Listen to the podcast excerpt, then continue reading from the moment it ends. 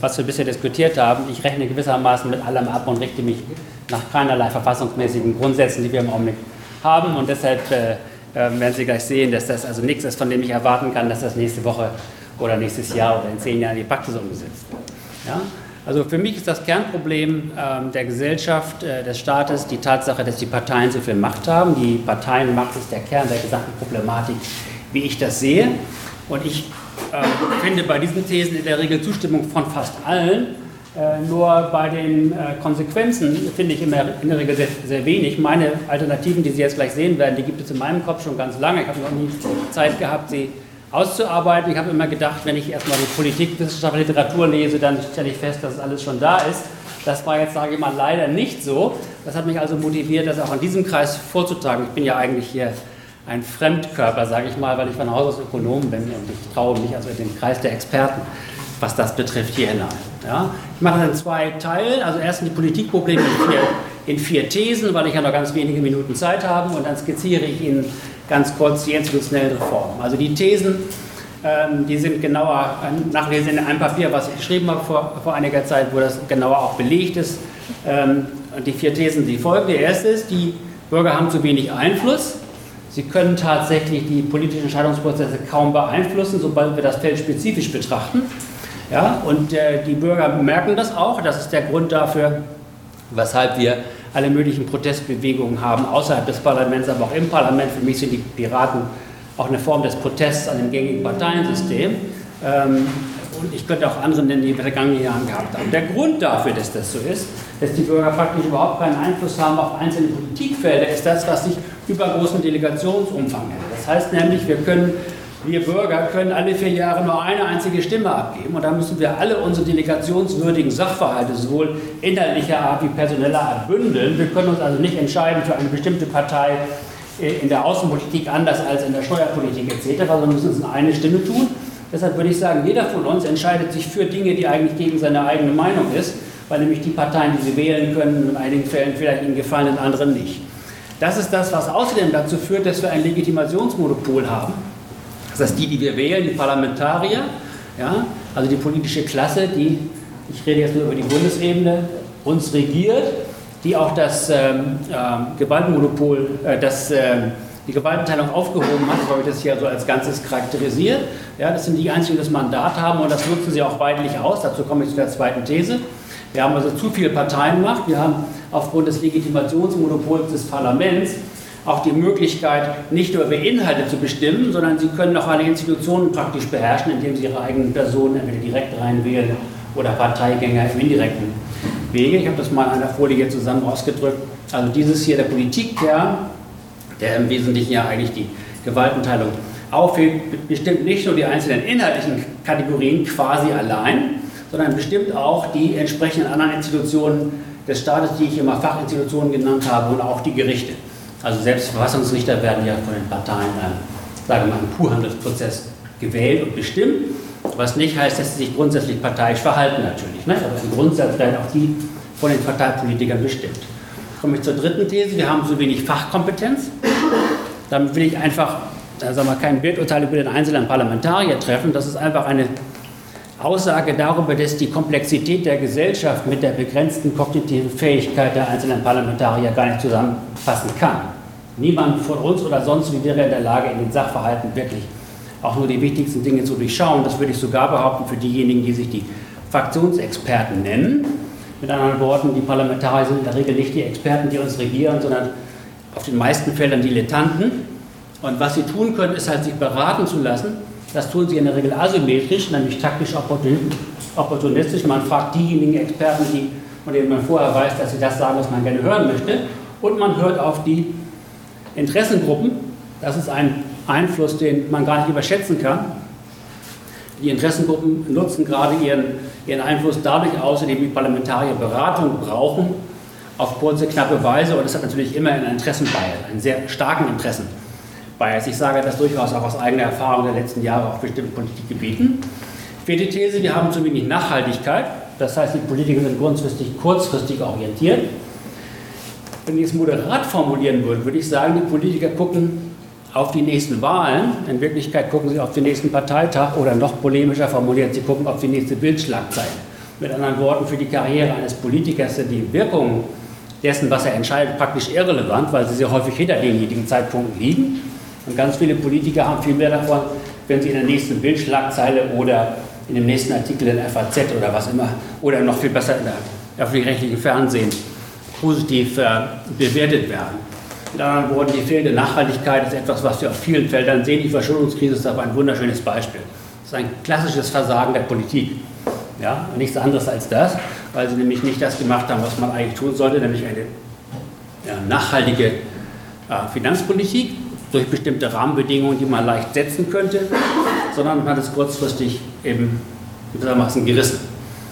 So, die Reformen will ich auch nur ganz kurz charakterisieren, institutionelle Reformen, ähm, in verschiedenen Teilfeldern hier. Das ist das, was mir am wichtigsten ist. Dieses ist das, was den gesamten Bereich der bisherigen Politik betrifft und am Ende nochmal eine Folie zum Schluss aus Zeitgründen. Also das Wesentliche ist, dass ich gerne, wenn ich jetzt das so entscheiden könnte, sage ich jetzt mal, die Vorschläge, die ich mache, ist, neben den parteipolitisch beherrschten Politikbereich einen nicht parteipolitisch beherrschten Politikbereich zu setzen. Das ist dieses hier. Ja? Das ist also das, was gewissermaßen der, der gängige Bereich ist, den ich aber gerne anders strukturieren würde. Dieses hier, ja, das habe ich einfach hier rausgelassen aus Zeitgründen, weil die 17 Minuten, die ich habe, das nicht mehr zulassen. Will ich dazu also nichts sagen. Was ich im Wesentlichen vorschlage, ist, dass die Bürger sehr viel differenzierter wählen können. Das heißt also, sie wählen das Parlament, sie wählen parlamentarische Fachräte, zu denen sage ich ja noch was, sie wählen direkt die Regierung, wie im, ja, wie im äh, ähm, präsidialen System. Sie wählen einen Senat, also einen parteiunabhängigen Senat, und Sie können dann außerdem noch bei direkten Volksabstimmungen äh, sich äußern, was ich aber, wie gesagt, hier, außer Sie möchten das gerne in der Diskussion noch nicht erläutern werde. Also was ist ein parteiunabhängiger Senat? Was macht er? Erstens, seine Hauptaufgaben sind, erstens, er bildet grundsätzlich die zweite Kammer bei der Gesetzgebung. Das heißt, jedes Gesetz braucht außer der Zustimmung des Parlaments noch die Zustimmung durch den Senat. Ja? Ähm, er entscheidet alle Top-Personalentscheidungen im Staat, außer den unmittelbar politischen natürlich, im Parlament, Regierung etc. Mit anderen Worten, die verschiedenen Fachinstitutionen, also alle, die wir haben in der Gesellschaft, werden auf diese Weise nicht mehr parteipolitisiert sein, sondern sie werden eingesetzt werden von Leuten, die keinerlei parteipolitisches Interesse haben, sondern nach Fachkompetenz gucken. Und sie wählen die unabhängigen Berater aus, und zwar diejenigen, die, die wir brauchen für den Politikprozess selbst und diejenigen, die wir bräuchten, um die Bürger, die Medien, die Öffentlichkeit zu informieren über die konkreten Politikalternativen. Was wir nämlich im Augenblick haben, ist, dass das, was wir sehen im Fernsehen und in der Zeitung, ist im Wesentlichen eine Missrepräsentation der Alternativen durch entsprechende Parteien oder Interessengruppen. In der Regel sind die Alternativen nicht so, wie sie uns dargestellt werden, weil wir auch keine Möglichkeit haben, außer wir sind Experten und jeder von uns ist das nur auf einem Feld. Also ich auch nur auf einem schmalen Feld und da weiß ich das. Auf den anderen weiß ich das nicht, die meisten jedenfalls wissen das nicht, insbesondere auch nicht die Medien. Ja, sodass ein wesentlicher Teil der politischen Diskussion aus Unkenntnis über die tatsächlich relevanten Alternativen passiert. Und das könnte man durch eine solche Institution, durch, eine solche, äh, durch einen solchen Prozess, der Senat entsprechende Experten beauftragt, damit Alternativen zu formulieren, ähm, verbessern. Was ist das Besondere beim Senat? Also erstens, er wird direkt von den Bürgern gewählt, genau wie das Parlament. Das ist eine, insofern keine indirekte ähm, Institution, sondern eine direkte. Er ist parteienfrei, das erreicht man einfach dadurch, indem man alle Parteivertreter ausschließt vom passiven Wahlrecht. Das heißt, es dürfen sich im strengen Sinne keine Partei angehörig, aber insbesondere keine Angehörigen der politischen Klasse, der Regierungsmitglieder, des Parlaments etc. an Wahlen beteiligen. Und ich würde gerne alle Verbandsfunktionäre ausschließen, um entsprechend auch diesen Prozess der, wie ich finde, illegitimen Einflussnahme der politischen Prozesse hier herauszuholen.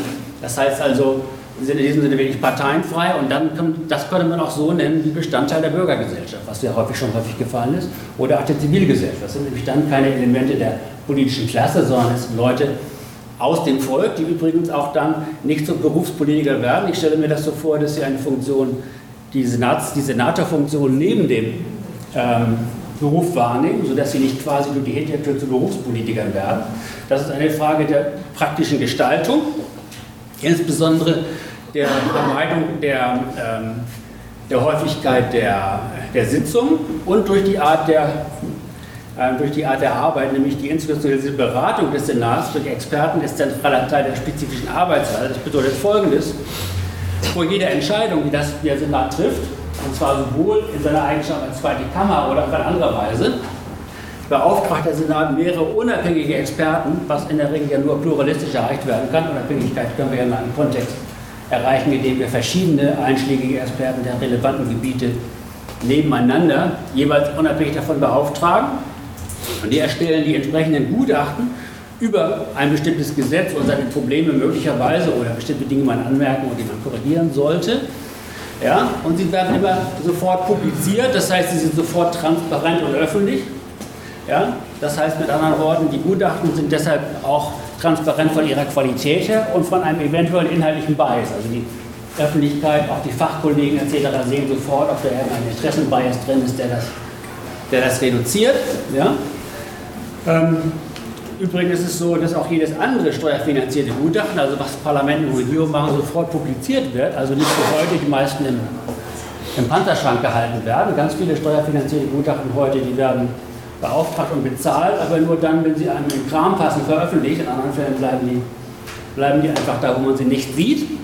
Und es gibt sehr häufig Gutachten von Interessengruppen.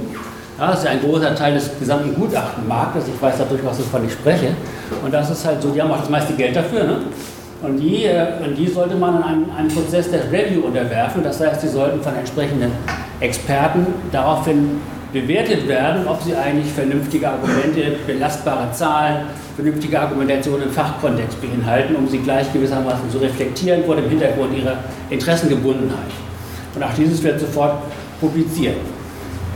Die Experten, das ist der entscheidende Vorteil dabei auch, an dem, dem Punkt, den ich kritisiert hatte, Experten sind grundsätzlich längerfristig orientiert im Gegensatz zu Politikern, die immer nur auf den nächsten Wahltermin gucken.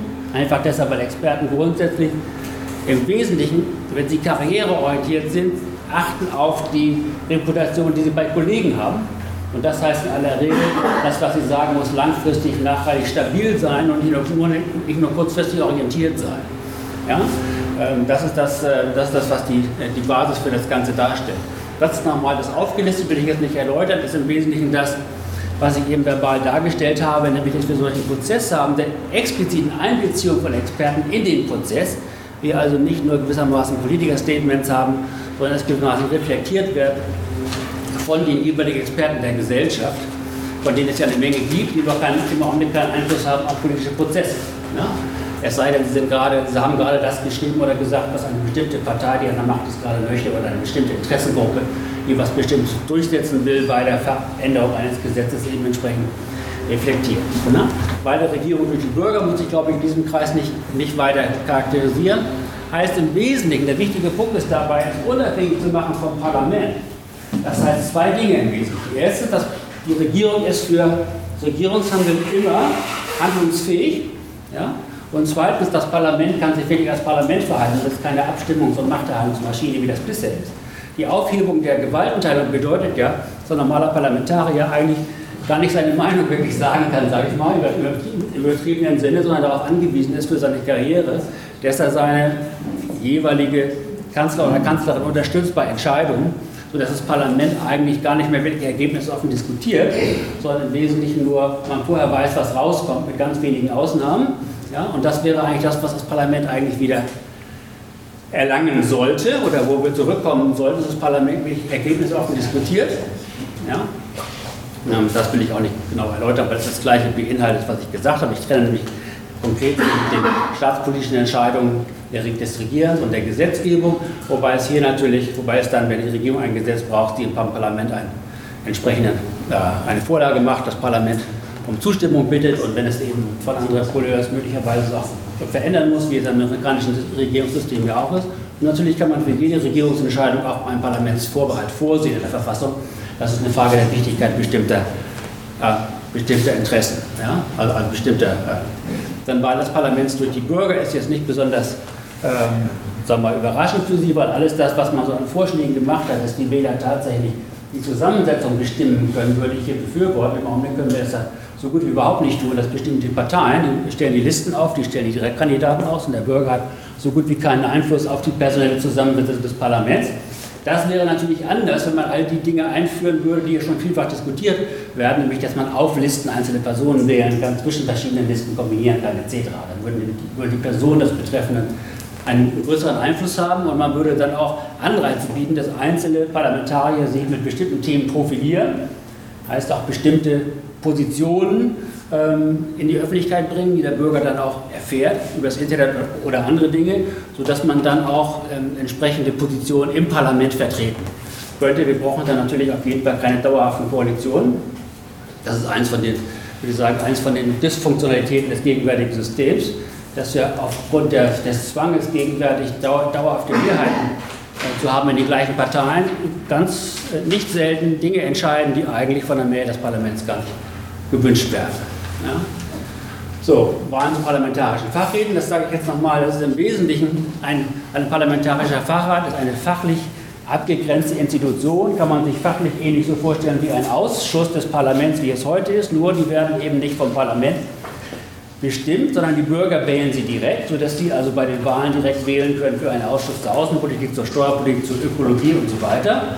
Woraufhin man natürlich sie als Bürger sehr differenziert äußern kann. Man kann deshalb entsprechend seiner Präferenzen differenziert abstimmen. Der einzelne Bürger kann es zum Ausdruck bringen. Und man hat als Ergebnis des Ganzen natürlich auch entsprechend differenzierte Wahlergebnisse. Bestimmte Parteien haben dann vielleicht bei bestimmten Themen hohe Zustimmung, bei anderen geringe Zustimmung.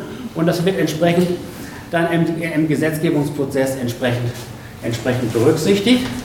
Ja, also ich unterscheide zwischen ständigen Fachreden und aktuelle Fachrede. Aktuelle Fachrede wären welche, wenn irgendein Thema die öffentliche Diskussion bestimmt, von mir aus Kernkraft, dann könnte man für die nächste Bundestagswahl einen speziellen aktuellen Fachrat zur Kernkraft wählen lassen, wo die einzelnen Bürger dann den entsprechenden Kandidaten wählen können, die entweder dafür oder dagegen oder irgendwo in der Mitte sind.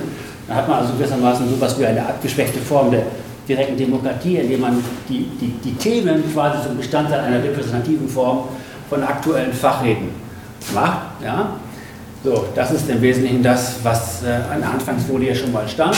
Also die Bürger haben oft in meinem Modell hier sehr viel mehr Wahlmöglichkeiten zum Senat, zum Parlament. Parlamentarischen Fachreden haben sie so viele, haben so viele Stimmen wie es Fachrede gibt. Ja? Und äh, immer dann, wenn jemand sich enthält, dann wird diejenige Stimme gezählt, die er zum Parlament abgestimmt hat, sodass der Einzelne, wenn er sich mal enthält, gewissermaßen seine, sein Stimmgewicht nicht reduziert wird und keine asymmetrische Repräsentierung stattfindet, direkt zur Regierung etc.